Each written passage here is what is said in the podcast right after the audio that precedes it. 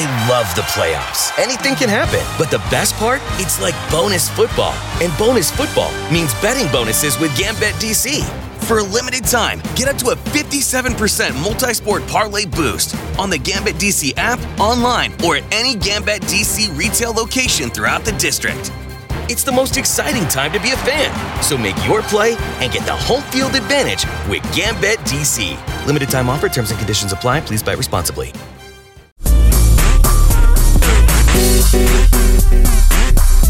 Bienvenidos a un nuevo episodio de Podcastinación, el festival de podcast más grande de América Latina. Yo soy Sebastián Rojas y en nombre de todo el equipo de producción quiero darles las gracias por estar aquí y por compartir con nosotros otra forma de escuchar. Podcastinación es un esfuerzo colectivo de una comunidad de autores, productores y audiencias de habla hispana. Este festival es posible gracias al apoyo de Sonoro, Podimo, Google News Initiative, Storytel, Movies y de nuestros donantes. Vamos a escuchar Videojuegos para Todos, una historia sobre el sesgo. Es un episodio producido en exclusiva para Podcastinación y el resultado de una colaboración entre Punto de Control desde México, Remotas desde Estados Unidos y México y Esnovismo Histérico desde Colombia. No siendo más, comencemos con el episodio. Un saludo a todos, a todas, a todes. Es increíble pasar de eh, un año en el que éramos espectadores a estar ahora acompañando podcasts que admiramos desde ese tiempo en este espacio. Entonces, primero que todo, un abrazo enorme a todas las personas que nos están escuchando, a las personas con las que compartimos hoy el panel. ¿Cómo han estado? ¿Cómo van? Hola, ¿qué tal? Pues bien, muy feliz de estar aquí. Este, yo estoy en representación de, de mis compañeras Begoña Irazábal y Sofía Garfias.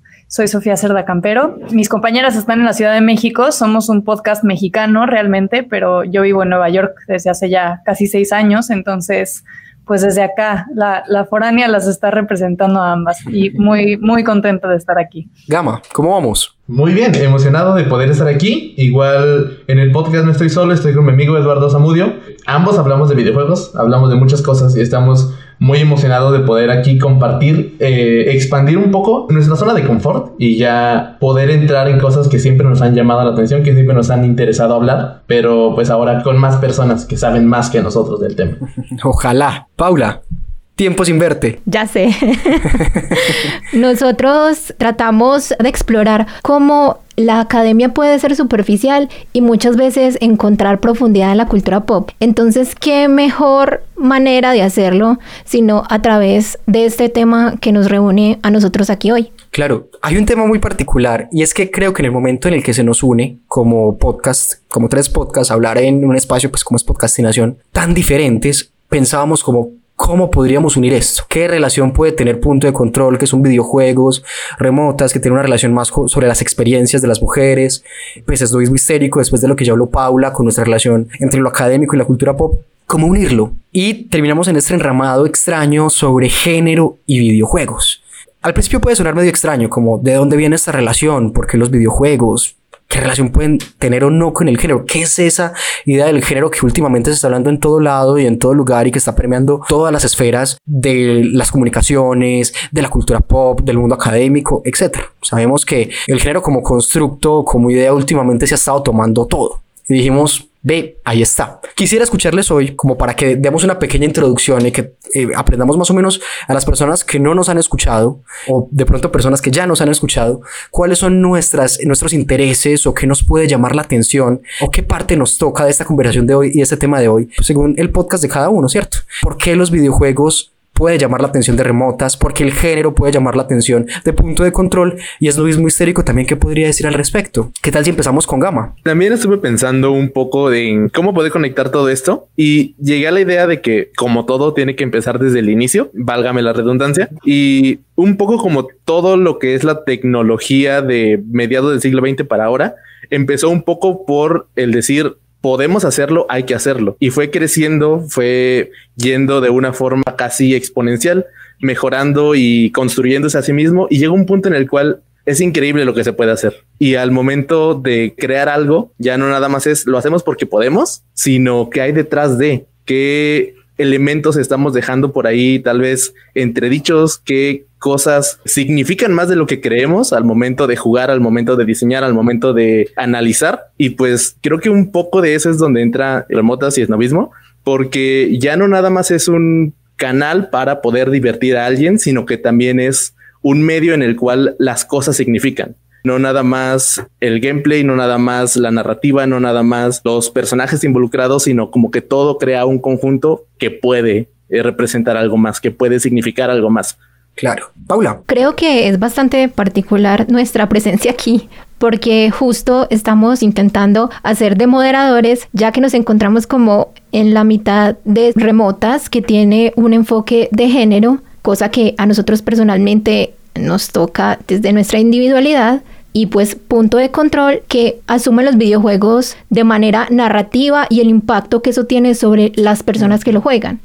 Algo que nosotros aunque no queramos, muchas veces terminamos haciendo con las películas, que termina siendo la narrativa que transversaliza todas nuestras historias. Y algo que tendrían en común como con los videojuegos sería cómo se replica este discurso de eh, el silenciamiento a las mujeres, la estigmatización de las personas queer, entre muchas otras cosas que, bueno, eventualmente iremos tocando en este espacio. Claro. Sofía. Hay un tema que me interesa mucho, que creo que tú lo, lo dijiste en un principio, Juan Felipe, y ahorita Paula lo retomo un poco, que es esta idea que tenemos del género, ¿no? Del tema de género como si fuera algo en particular que normalmente va dirigido o a mujeres o a personas de, la de las disidencias, ¿no? Y yo realmente soy de la idea de que el género lo atraviesa todo, o sea, no hay temas de género entrecomillado. Creo que podemos ver cualquier cosa con un enfoque feminista e inclusivo, lo cual querría decir un, enfoque de género o de, igualdad de género, pero en este caso en particular me, me sobresoltó el tema, para ser bien honesta, ¿no? Como que cuando nos dijeron que se iba a tratar de videojuegos, yo de pronto entré a un espacio súper fuera de mi zona de confort porque pues, o sea, yo jugué Mario Kart y cómo nos ha pegado estas ideas, estos estereotipos de género al punto que yo, que me siento súper deconstruida y súper feminista y todo eso, me encuentro en un espacio que desconozco en lo absoluto. Entonces, eh, pues eso, eso creo que será interesante, ¿no? Claro, hay una cosa que me parece brutalísima de todo lo que han dicho los tres, y es que queramos o no queramos, el tema de género lo va a permear todo todo, todo, todo. Podemos revisar desde la literatura hasta la idea cómo se construyen las ciudades, hasta cómo se construyen los videojuegos revisando esta perspectiva de género. Eso me parece una cosa genialísima. Y ya que, nos ve, ya que veo que los tres tenemos como una línea muy particular, bueno, en este caso los cuatro, hablo de los tres podcasts, invito a que la conversación de hoy sea muy conversar. La idea es que charlemos, que revisemos cada punto de vista de cada podcast sobre este tema particular. La idea es que nos interrumpamos, que conversemos, que nos enojemos, que nos riamos. Me gustaría decirles, como para empezar, que ustedes se preguntarán, señora bonita en casa, esta gente está diciendo que no entiende muy bien sobre videojuegos porque va a venir a hacer una charla sobre esto.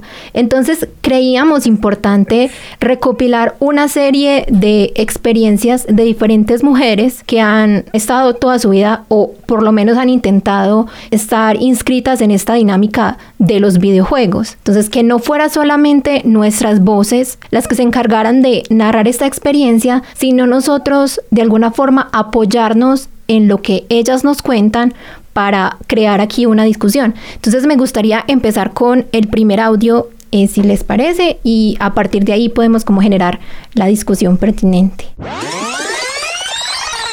En mi caso particular siento que ha sido un proceso lento y difícil y creo que todo esto está definido porque en algún momento cuando yo estaba pequeña y me quise acercar, quise incursionar en el mundo de los videojuegos, lo primero que me dijeron mis primos fue, ay no, yo no quiero jugar con usted porque es que usted es una niña. Este tipo de comentarios en esa edad, al igual que con otras cosas, pues lo marcan a uno. A mí el recibir esa negativa en una edad en la que estaba formando como una imagen de mí misma fue como chocarme contra una pared yo no empecé a jugar videojuegos como en forma, sino hasta hace muy poco. Desafortunadamente, no todos contamos con un grupo de amigos que vea como lo que es una chica en los videojuegos, algo normal, algo que siempre ha pasado. Pero sí, también he vivido como estas situaciones incómodas. Por ejemplo, yo juego Overwatch y debo confesar que yo siento demasiada aprensión a encender mi micrófono cuando estoy jugando, así esto me vaya a hacer las cosas 10 mil veces más fáciles. He encontrado gente que hace unos comentarios terribles y bueno, la verdad no me quiero agregar el juego de esa forma, no quiero arruinarme la experiencia solo porque un tipo decidió hacer un comentario misógino, ya sea de acoso como sexual o un insulto misógino de esos que pues ya todos sabemos cómo son. Yo creo que sería importante preguntarle, por ejemplo, a Sofía, ya que precisamente mucha de la narrativa que nos cuenta esta gran mujer viene de los estereotipos, o sea, de las cosas que se esperan de una mujer a la hora de entrar a la vida, qué cosas nos corresponden y qué cosas no. La verdad es que mientras escuchaba el audio me caché reflexionando sobre mí misma y mi experiencia, porque creo que siempre partimos de eso, sobre todo cuando es un terreno desconocido. Entonces como que trataba de pensar si yo tuve alguna amiga que jugara o cómo hubiera, porque ya quedó claro que yo no juego para nada, pero cómo, cómo me hubiera relacionado con alguien que, que juega, ¿no? Digo, como mujeres por supuesto que otra interacción, pero me odio aceptar que me hace sentido que se haya sentido tan, tan desprotegida por un lado y tampoco, este, como tampoco parte de un grupo, porque sí que sí que creo que los videojuegos se han compuesto por una cultura de hombres, hasta mínimo hasta donde yo pude ver, ¿no? De, primero de niños y luego de hombres. Y hay como, que esto sería interesante también que lo platicaras tú, Gama, pero hay como un cierto estereotipo de quién juega videojuegos, ¿no? Que yo lo he visto en las películas y es como esta persona ermitaña que nunca sale y este come pizza todo el día y está viendo videojuegos y de pronto ya tiene como hasta artritis de tanto que juega. Y entonces está esta, esta figura que normalmente es masculina y a la hora de que escuchas esta voz de una mujer que pues no las podemos imaginar, pero realmente no sabemos ni cómo se ve, ni de qué color tiene el pelo, ni, ni nada, y que viene cargada de, de un montón de sufrimiento y un montón de estigma, no me puedo imaginar los comentarios sexuales que le han hecho, porque al final del día es, me molesta mucho, ¿no? Como la, la cosa de cosificar por cosificar y como el decir tú no vales porque eres mujer y este terreno es para hombres y, y, no solo eso, o sea, no solo te voy a insultar, sino que te voy a reafirmar que eres un cuerpo y tú te quedas como cuerpo. La verdad me pareció horrible escuchar eso y, y lo siento mucho por ella. Me encanta, o sea, me quedé con ganas de escuchar más de lo que tenía que decir.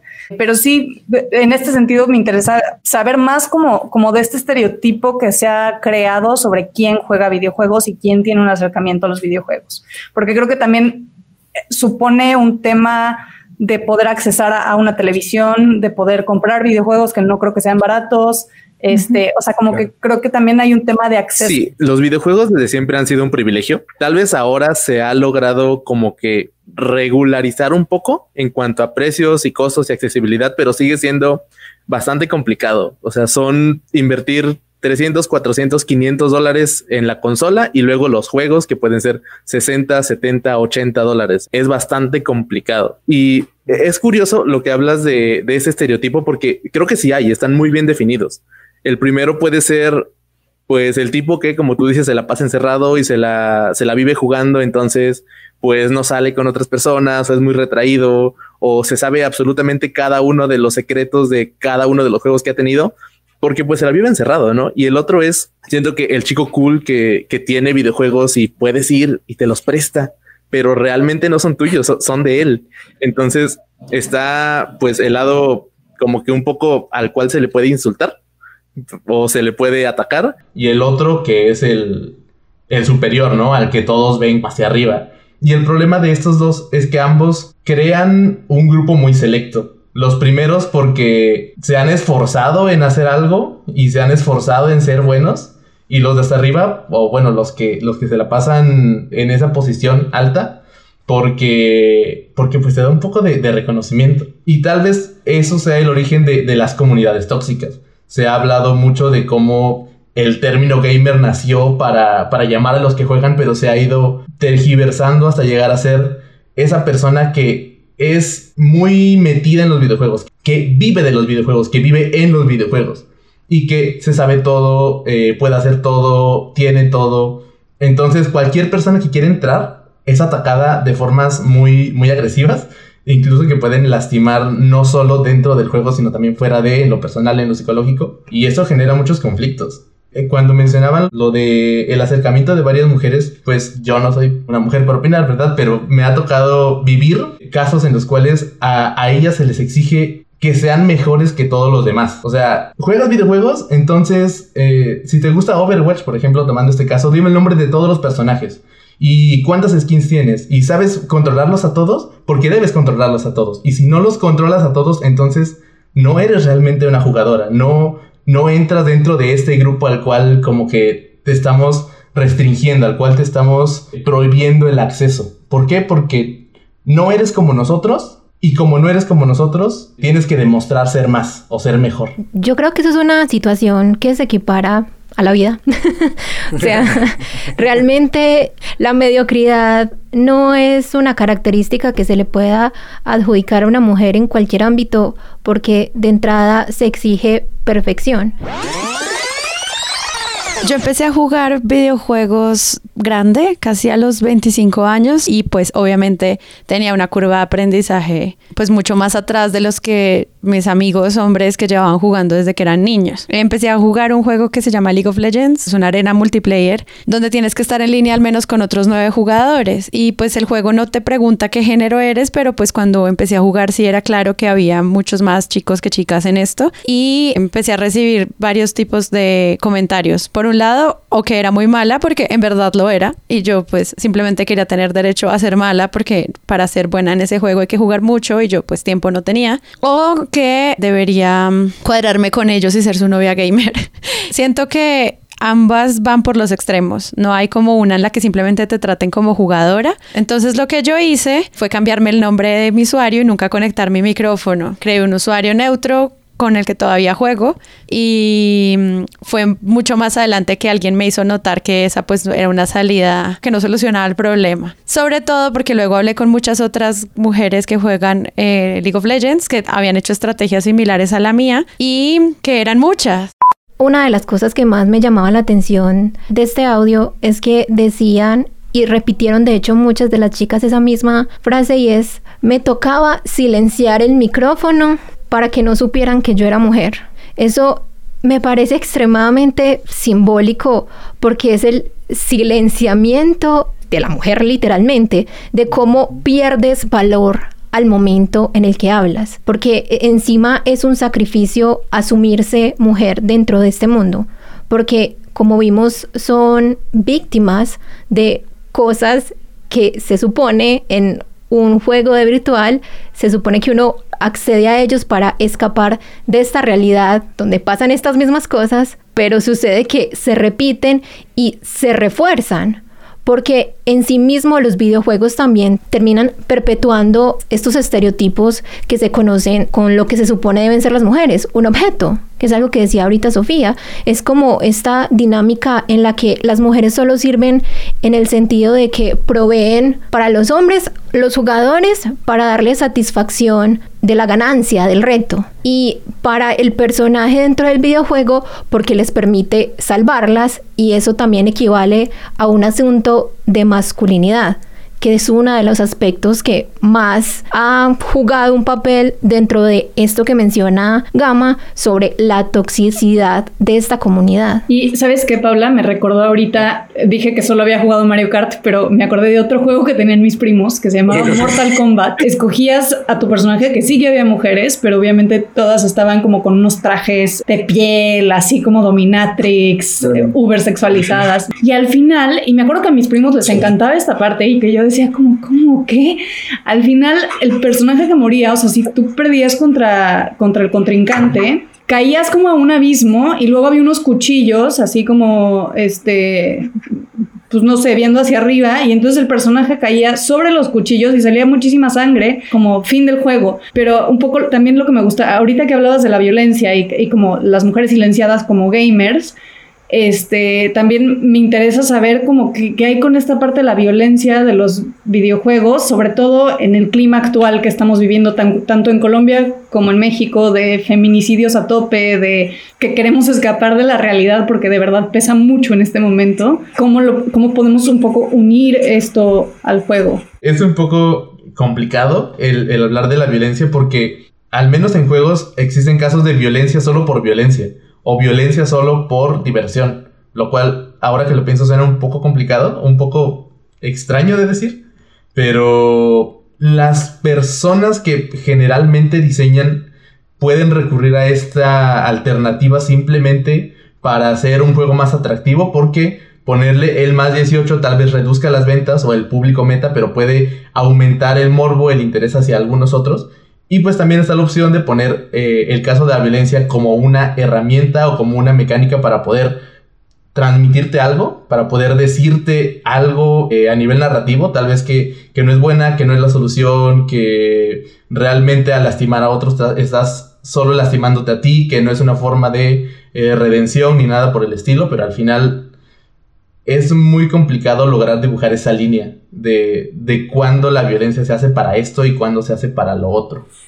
Claro, yo ahorita justo iba a apuntar que creo que con el tema de la violencia, hay un tema muy particular que nos toca a nosotros como hombres, me imagino que, no sé si Gama, su experiencia será parecida a la mía, y es que al menos desde niños siempre hay una necesidad, pues igual cuando adultos siempre nos seguirán pasando, de búsqueda por el poder, como que si tuviéramos que competir constantemente por una búsqueda por el poder, casi siempre se alcanza a través de la violencia, entonces cuando un videojuego, no sé, es una cuestión de pelea y gana uno de los, de, de los jugadores, es que se estuviera poniendo también de cierta manera en una posición de poder sobre el otro. O sea, las posiciones de poder los podemos ver casi en cualquier tipo de videojuegos. Ahorita cuando estaban hablando, sobre todo cuando estaba hablando Sofía, yo quería hacer la pregunta de cuál había sido la experiencia que hubieran tenido en esos primeros momentos con los videojuegos. Porque yo recuerdo que cuando yo empecé a tener como este acercamiento a los videojuegos fue medianamente traumático. O sea, no traumático, decir, va, es una cosa terrible, sino porque los juegos que me gustaban a mí normalmente no eran lo que le gustaban a mis compañeros hombres. Entonces, yo siempre quise jugar el juego de la Barbie aventurera yo, que soy una persona abiertamente homosexual, no estoy diciendo que todos los homosexuales nos guste lo mismo, pero incluso el videojuego está marcado como uno de los 10 peores videojuegos de la historia.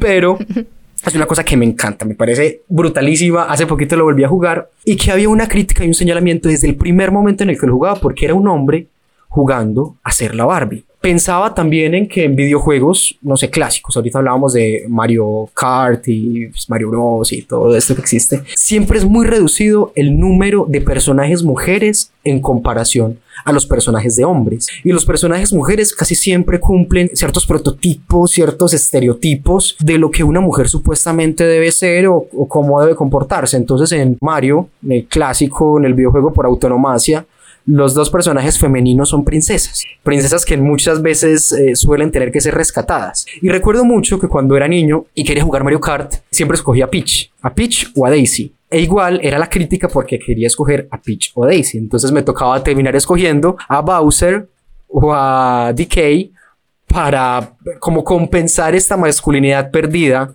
por haber escogido un personaje femenino. Como si ya per se eso significara que fuera menos bueno jugador, que igual soy pésimo, pero no es porque sea gay, es porque soy malo, punto.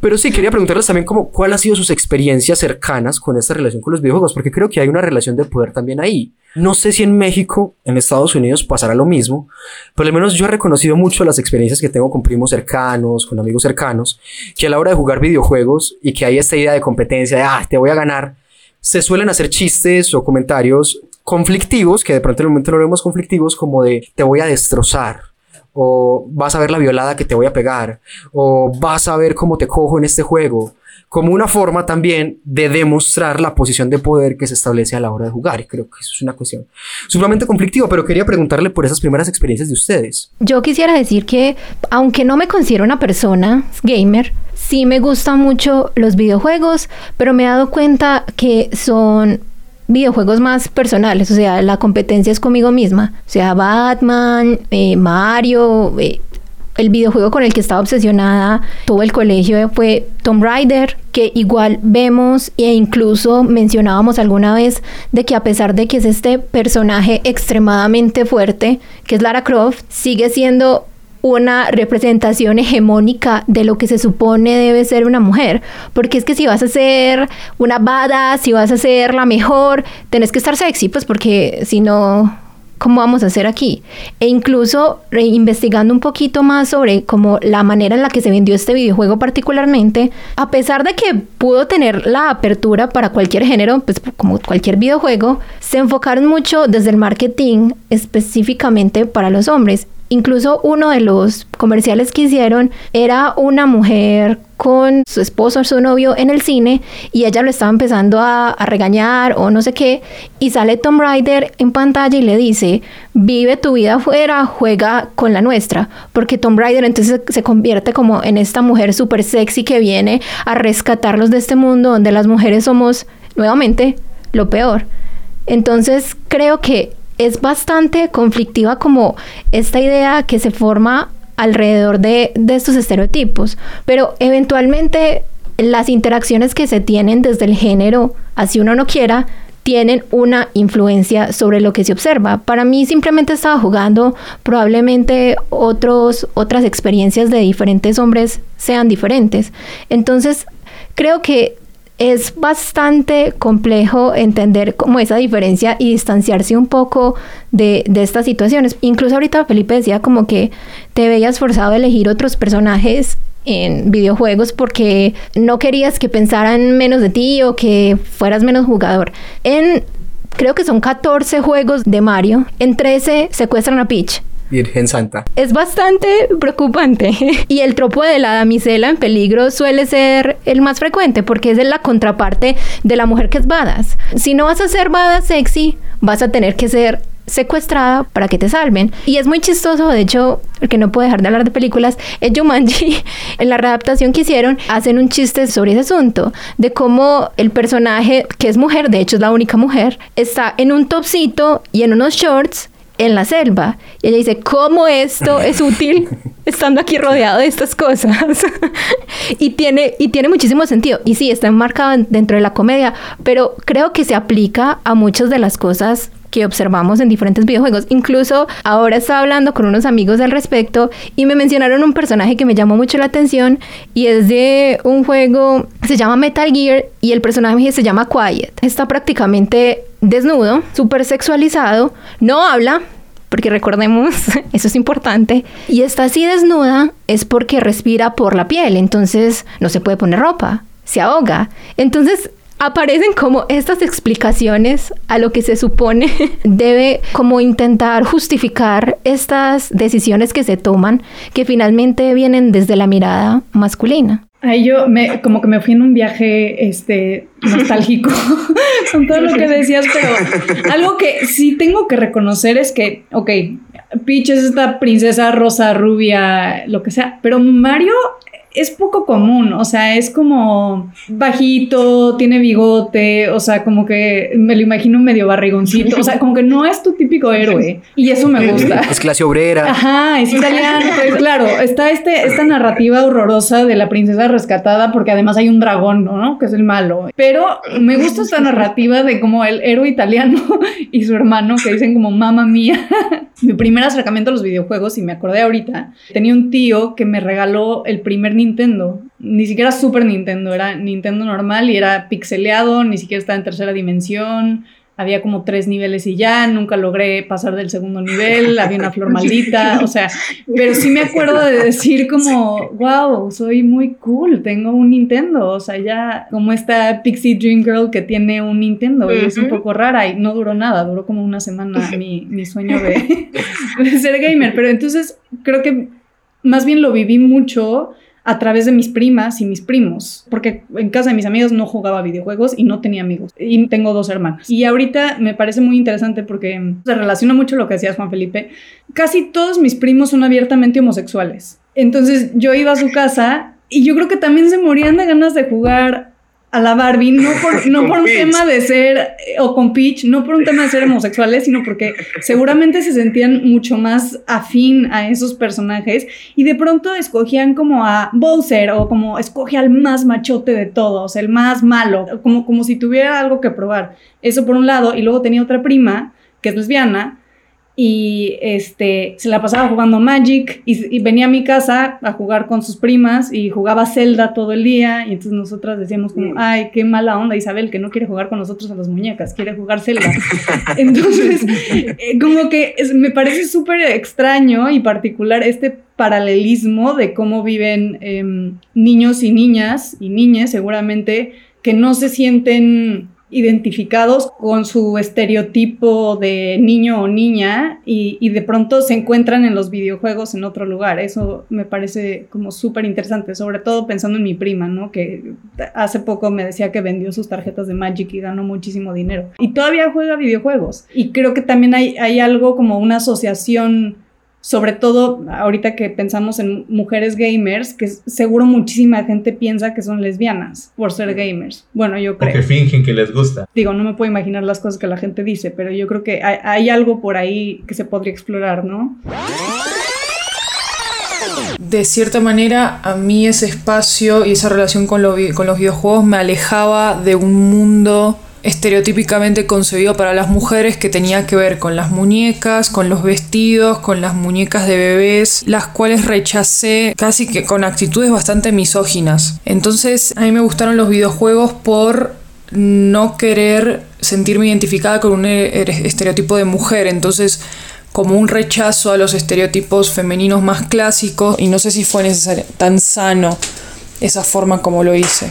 A ver, a lo que sí me enfrento todo el tiempo cuando juego, y sobre todo a los juegos que llaman los AAA de cierta forma, es a una representación de las mujeres que es absolutamente plana en muchos sentidos, y que por más que tengan unos matices de personajes por ser personajes que podés jugar y personalizar en un ambiente de rol, sus representaciones gráficas y físicas siguen siendo recontra estereotípicas en la, mayoría de las veces, sin ninguna razón más que que las mujeres sean intereses románticos de los hombres, la mayoría de las veces, de hombres que potencian la trama, y eso a veces me parece bastante aburrido, razón por la cual decidí empezar a jugar más juegos independientes donde hay otras narrativas y hay otra forma de representación, etcétera, porque son contados los juegos AAA que juego yo, mejor dicho, que me enfrento a representaciones femeninas distintas, ¿verdad? O al menos ni siquiera distintas, como representaciones femeninas que no necesariamente tengan que cumplir las fantasías de la mirada masculina constantemente. Yo creo que esto es muy importante porque deviene de quiénes están detrás los que crean estos juegos. Y me gustaría preguntarte específicamente a ti, Gama, que estás un poquito más empapado de ese asunto, cómo funciona desde tu perspectiva y de todo lo que conoces. Es curioso, mientras escuchaba este audio y con lo que comentaban ustedes, Paula y Sofía, venían muchas cosas a mi cabeza. Y en primera es, se me hace bastante triste, o sea, por parte de, de muchas personas, incluidos yo, cómo muchas veces tienes que abandonar lo que crees que es parte de tu identidad o lo que es parte de tu identidad, que ya lograste descubrirlo, que ya lo estás abrazando, para poder entrar dentro de los videojuegos, ya sea porque tienes que obligarte a escoger otro personaje o porque lo que te gusta no es bien visto para el grupo en el cual estás, o simplemente porque los personajes que están ahí que están tratando de hacer una representación, no lo hacen de forma adecuada o no lo hacen como te, o como te gustaría o simplemente sientes que no son tú. Veía el otro día en un documental eh, una chica que es desarrolladora de videojuegos que decía, he escuchado muchas veces cuando dicen que no hay problema que haya personajes femeninos o no debería haber problema de que, de que hay o de que no hay porque puedes representarte en un hombre siendo mujer. Y bueno, en parte, en parte es cierto, pero también continuaba. Ok, si no hay problema en cuanto a género de representación o en cuanto a algunas otras cuestiones, que todos los personajes de videojuegos a partir de ahora sean de Medio Oriente y todos sean mujeres, no binarias. Y entonces no, habría, no ningún problema porque te puedes identificar con ella, con ella. En parte, tienes razón, podrías identificarte con alguien que, que no eres tú o que no es como tú, pero también es bonito encontrar algún personaje que tú, que tú ves y dices, podría ser yo, o siento que se parece a mí. Y en parte por eso los juegos que tienen creación de personajes tienen mucho éxito, los Sims y muchos otros, porque hay infinidad de cosas que puedes ponerle.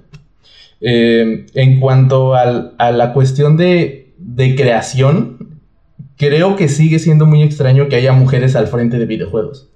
O sea, nombres famosos de mujeres en desarrollo es muy, muy por encima. Tal vez la que más recuerdo es Amy Henning, que es una escritora que trabajó en tres juegos de PlayStation, en Uncharted 1, 2 y 3. Y tal vez fuera de eso, no hay muchas. Digo, tal vez es error mío, porque igual estoy muy metido en, esa cuestión que se está tratando de atacar, que se está eh, tratando de cambiar, pero realmente no hay no hay una larga lista de, de, mujeres que están detrás, de personas que están haciendo algo dentro de la industria actualmente, al menos en el AAA. En el audio hablaban de los juegos independientes y los juegos han sido eh, la piedra angular para el cambio. Los videojuegos, como te digo, empezaron un poco porque se podía hacer y fueron evolucionando. Han madurado un poco, están tratando de hacerlo, ya vemos personajes femeninos, ya vemos personajes que no están tan sexualizados, que no están tan estereotipados, que no son prototipos, pero sigue habiendo algunos errores. Platicábamos en todo este proceso de, de planeación sobre un juego que se llama Bioshock, en el cual en la tercera entrega tienes un personaje al cual rescatar, que, que es Elizabeth, pero el juego trata de decirte, no solo tienes que salvarla, ella es útil, ella puede hacer esto y tiene poderes y puede abrir portales y puede tener una personalidad muy bien estructurada, muy bien definida, pero al final de cuentas cuando entras al juego abre el portal cuando tú le dices que lo abra, o te da un botiquín cuando tú lo dices que lo necesitas, o te da dinero cuando tú le dices que necesitas dinero. Entonces, se sigue trabajando, se están haciendo algunos esfuerzos, pero muchos esfuerzos se quedan en el intento y no son los no son sino los indies los que están empujando para hacer cosas muy diferentes. Justo yo ahorita les iba a preguntar, me parece muy, muy, muy teso lo que dicen, porque pensaba que el marketing, la publicidad, todo eso siempre tiene una influencia muy grande en, pues, en todos los medios de comunicación, en todos los productos de la cultura todo lo que se venga desarrollando. Y pensaba que igual últimamente vemos mucho más representación femenina, no sé, en las series y en la televisión y en el cine. Eh, lo mismo que de um, identidades de género y orientaciones sexuales no, no hegemónicas también como que se han venido marcando más. Y justo la pregunta que quería hacer ahorita era preguntarles qué tanto se estaban dando hoy en día sabiendo que las cosas tendían a cambiar. Gama justo respondía, pues respondía en ese momento sin que le preguntara diciendo que es poco, al menos desde lo popular, lo reconocido, es como poco usual. ¿Por qué será eso?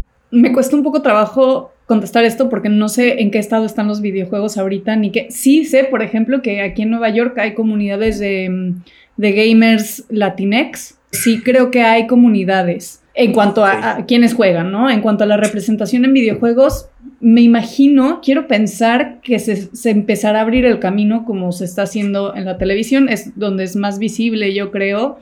Este, incluso, digo, si nos vamos a la academia, ¿no? Creo que las universidades cada vez están haciendo un esfuerzo más consciente por no dar eh, una lista de teoría o de literatura o lo que sea que sean puros hombres. El, otro día justo una amiga me decía como leí mi tesis y no puedo creer que cité a una mujer en todo este tiempo. O sea, creo que no nos habíamos dado cuenta de lo, de lo manipuladas que estábamos por, por pensar que la verdad absoluta y la identidad absoluta que teníamos que encontrar y satisfacernos con era la de un hombre y normalmente un hombre blanco, ¿no?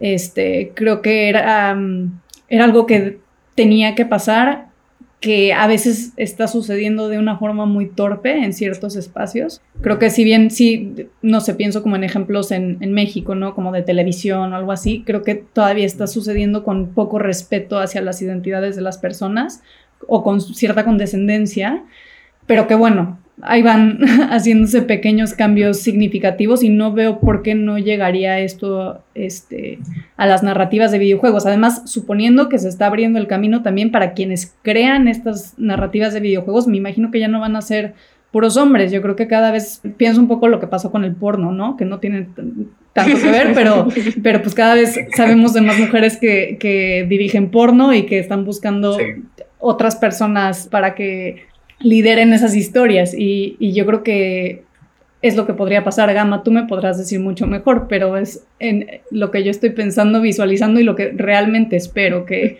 que se abran espacios para que todos logren una representación, aunque sea medianamente cercana a quienes son. De hecho, sí tiene mucho que ver el porno y los videojuegos, que son eh, elementos sectorizados y que tienen como target a la audiencia de hombres heterosexuales blancos.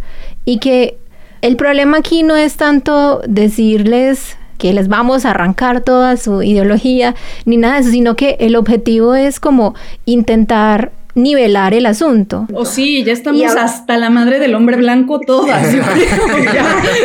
Todes. Yo no quería polarizar. Pero sí, definitivamente sí. Y lo chistoso es que, o sea, desde el 78 hay mujeres en la industria de los videojuegos.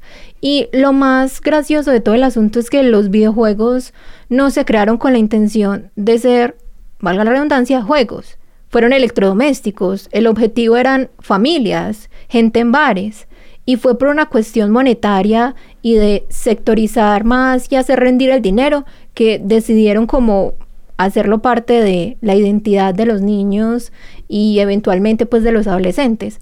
Y eso lo que ocasionó, y es que muchas veces no nos damos cuenta de cómo el marketing nos refuerza como ciertas creencias y estereotipos sobre las cosas. A nuestro entender, hoy en día Papá Noel es rojo, porque eso fue lo que nos vendió Coca-Cola y nos es imposible, Papá Noel. En México utilizan ese, ese nombre. Santa Claus. Es Santa Claus. Papá Noel es de nuestra, de una de nuestras fábricas que es Galletas Noel. Entonces, mira qué tan complejo se ha vuelto el marketing que nos ha transversalizado hasta las creencias en ese punto. Entonces, imagínate hasta, hasta que te repiten una y otra vez, los videojuegos son solo para niños. Y me lo demuestran con comerciales. Literalmente una de las consolas se llama Game Boy. Mm. Eso de, de una ya nos está sectorizando Claro. y diciendo, esto no es para ustedes, sí. bye. Y creo que incluso se puede ampliar, ¿no? No, Videojuegos y tecnología en general. Digo, sí que hay mujeres que se dedican a la tecnología, pero siento que hay un cierto estereotipo de el hombre es el técnico de las computadoras o de, no sé. Siento que hay una, o sea, como que seguro hay hasta chistes machistas de cómo las mujeres no entendemos de tecnología o algo así. Es curioso cómo, co- como tú lo mencionas, todo empieza por esas campañas de marketing. En los 80s, los videojuegos tuvieron una crisis económica muy fuerte. Básicamente empezaron a vender todo lo que se podía hacer y era, te- tienes tres meses, haz un juego y véndelo. Y había tantos y eran tan Mediocres, comunes ya en, en las mediocres también. Mediocres, claro, claro que lo eran. Todo el mundo recuerda muchísimos juegos así. Pero eran tan comunes en los escaparates que hubo un exceso y la gente dijo, ¿sabes qué? Ya no más. Y quien vino a salvar eso, quien salvó a los videojuegos de estar en el piso fue Nintendo y Sega y se pelearon a billetazos y anuncios. Y los anuncios iban muy bien definidos a lo que querían. Querían vender, querían vender rápido y querían vender a niños. Y a partir de ahí como que se, se convencionalizó o, se, se hizo ya la tradición de que pues a eso iban enfocados. Hace no mucho empezaron a ver mujeres en los anuncios de videojuegos. Todavía PlayStation 2, Xbox, el primero, el segundo tal vez, había mayormente o exclusivamente hombres. Y, y es porque son los que podían comprar, tal vez porque no sé, en la mente de algún directivo alguien decía, son los primeros que van a ir a trabajar o son los niños que crecieron con esto y ahora tienen el dinero para comprarlo, entonces sigan vendiendo a ese público. Y eso genera uno de los problemas que creo que son actuales. Sofía, hablabas un poco de que no sabías más o menos cómo estaba el ambiente actualmente, pero pues el mercado lo mueven eh, los públicos. Hay muchísimo dinero en juego, por ejemplo en México en 2020 fueron 1.600 o 1.700 millones de dólares en videojuegos, nada más en México.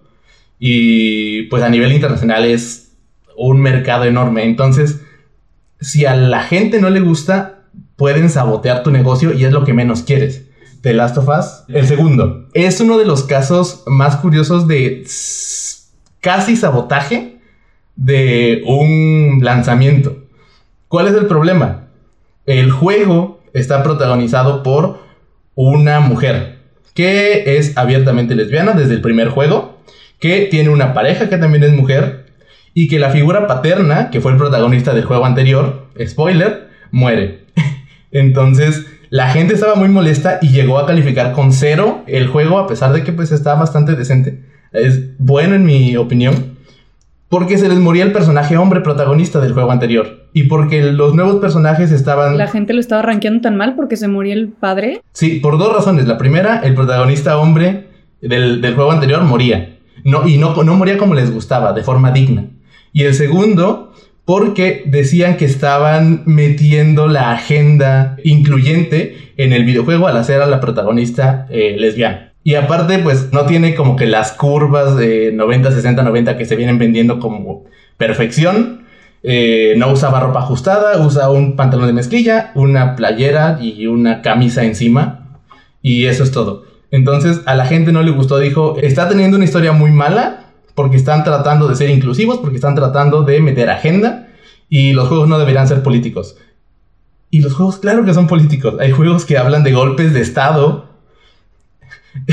Eh, todos los Far Cry son sobre revoluciones que están tratando de derrocar a un poder eh, dictatorial en alguna región latinoamericana o asiática o eh, en alguna parte de Europa que casi nadie conoce. Entonces, los juegos tienen que ser políticos y los juegos tienen que hablar de cosas que a la gente no le gusta escuchar porque no es lo que ellos quieren. Es cambiar un poco el tema, es poner otras cosas importantes en, el reflector.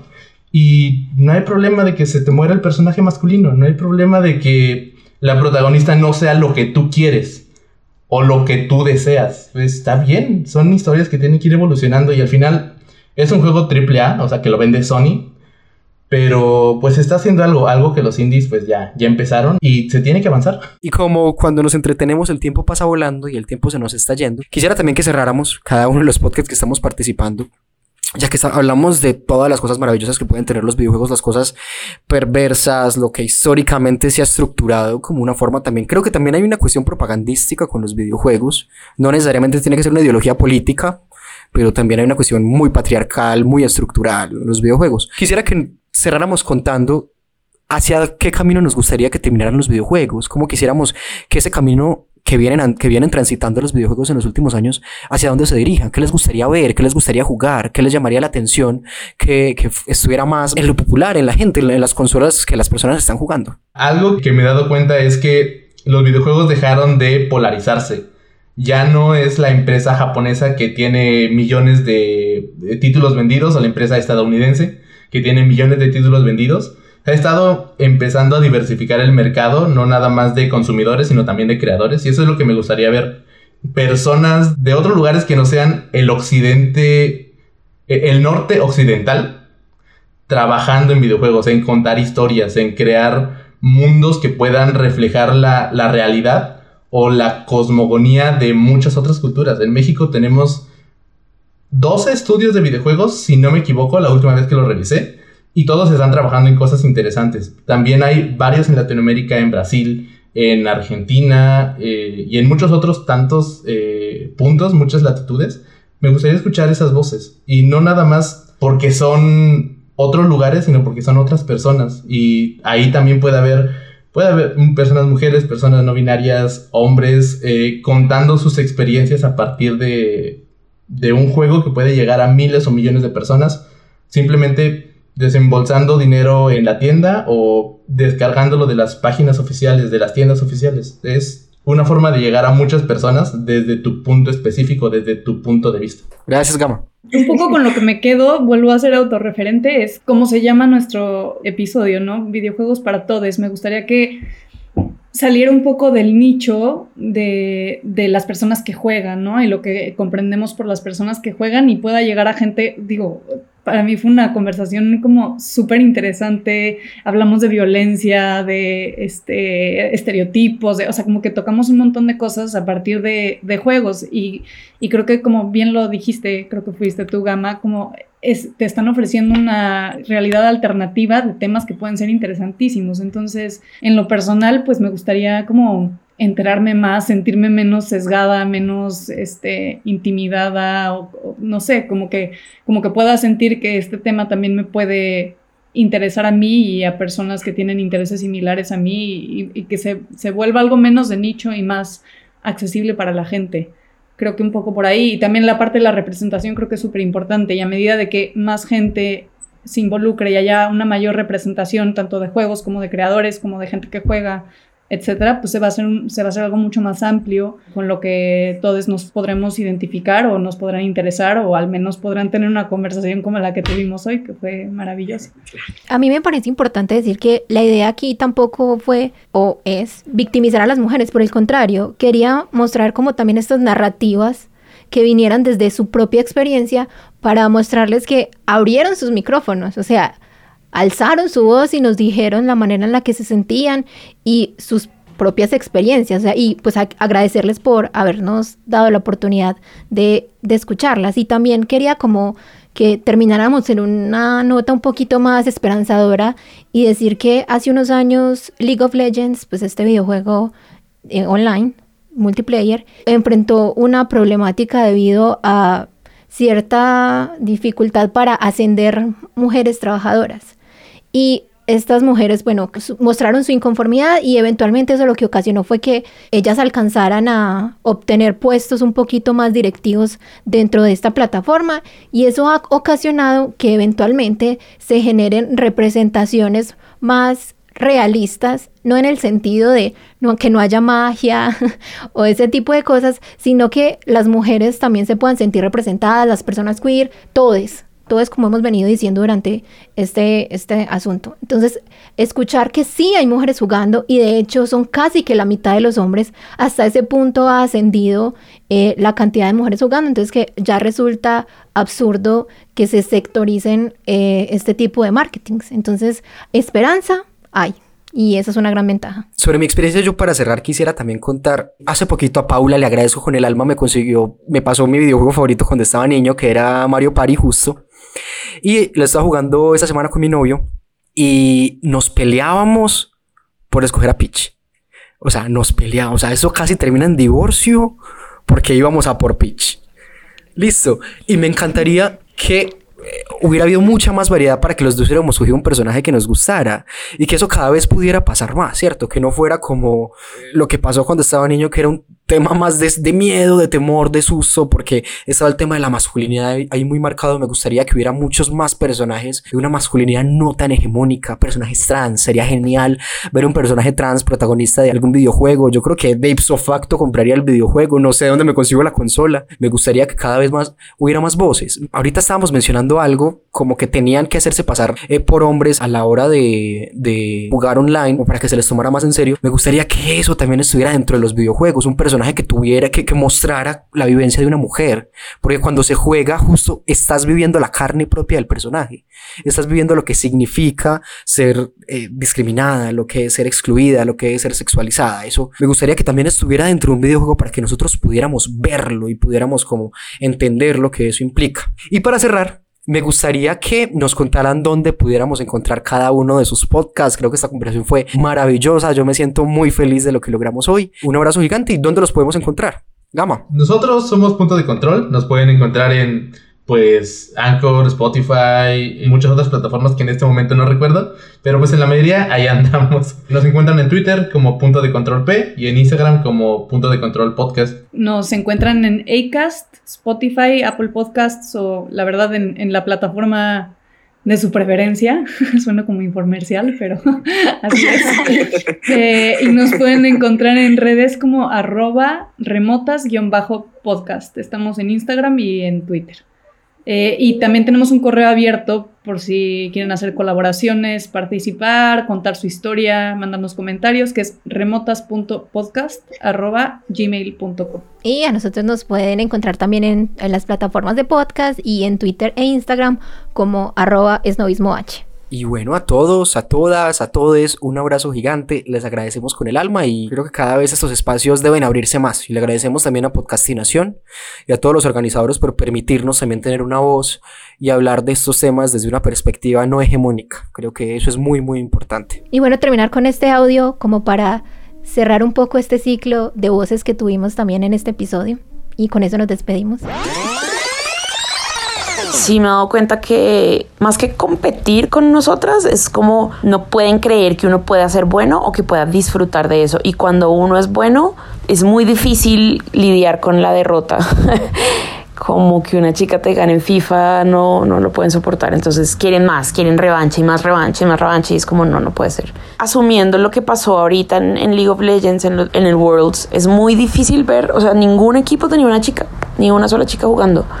Mm, y es porque en sí el mundo competitivo de, gamers no tiene bien visto pues que una chica se dedique a eso. Y sí me he encontrado como con ese bloque a veces pero también he encontrado de otro lado como amigos y parches de amigos que saben que me gusta y me lo recomiendan o que conociendo lo que a mí me gusta me, me llegan con juegos que me podrían gustar. Entonces por ejemplo mi hermano siempre me recomendó Assassin's Creed. Y en efecto cuando lo empecé a jugar fue como wow total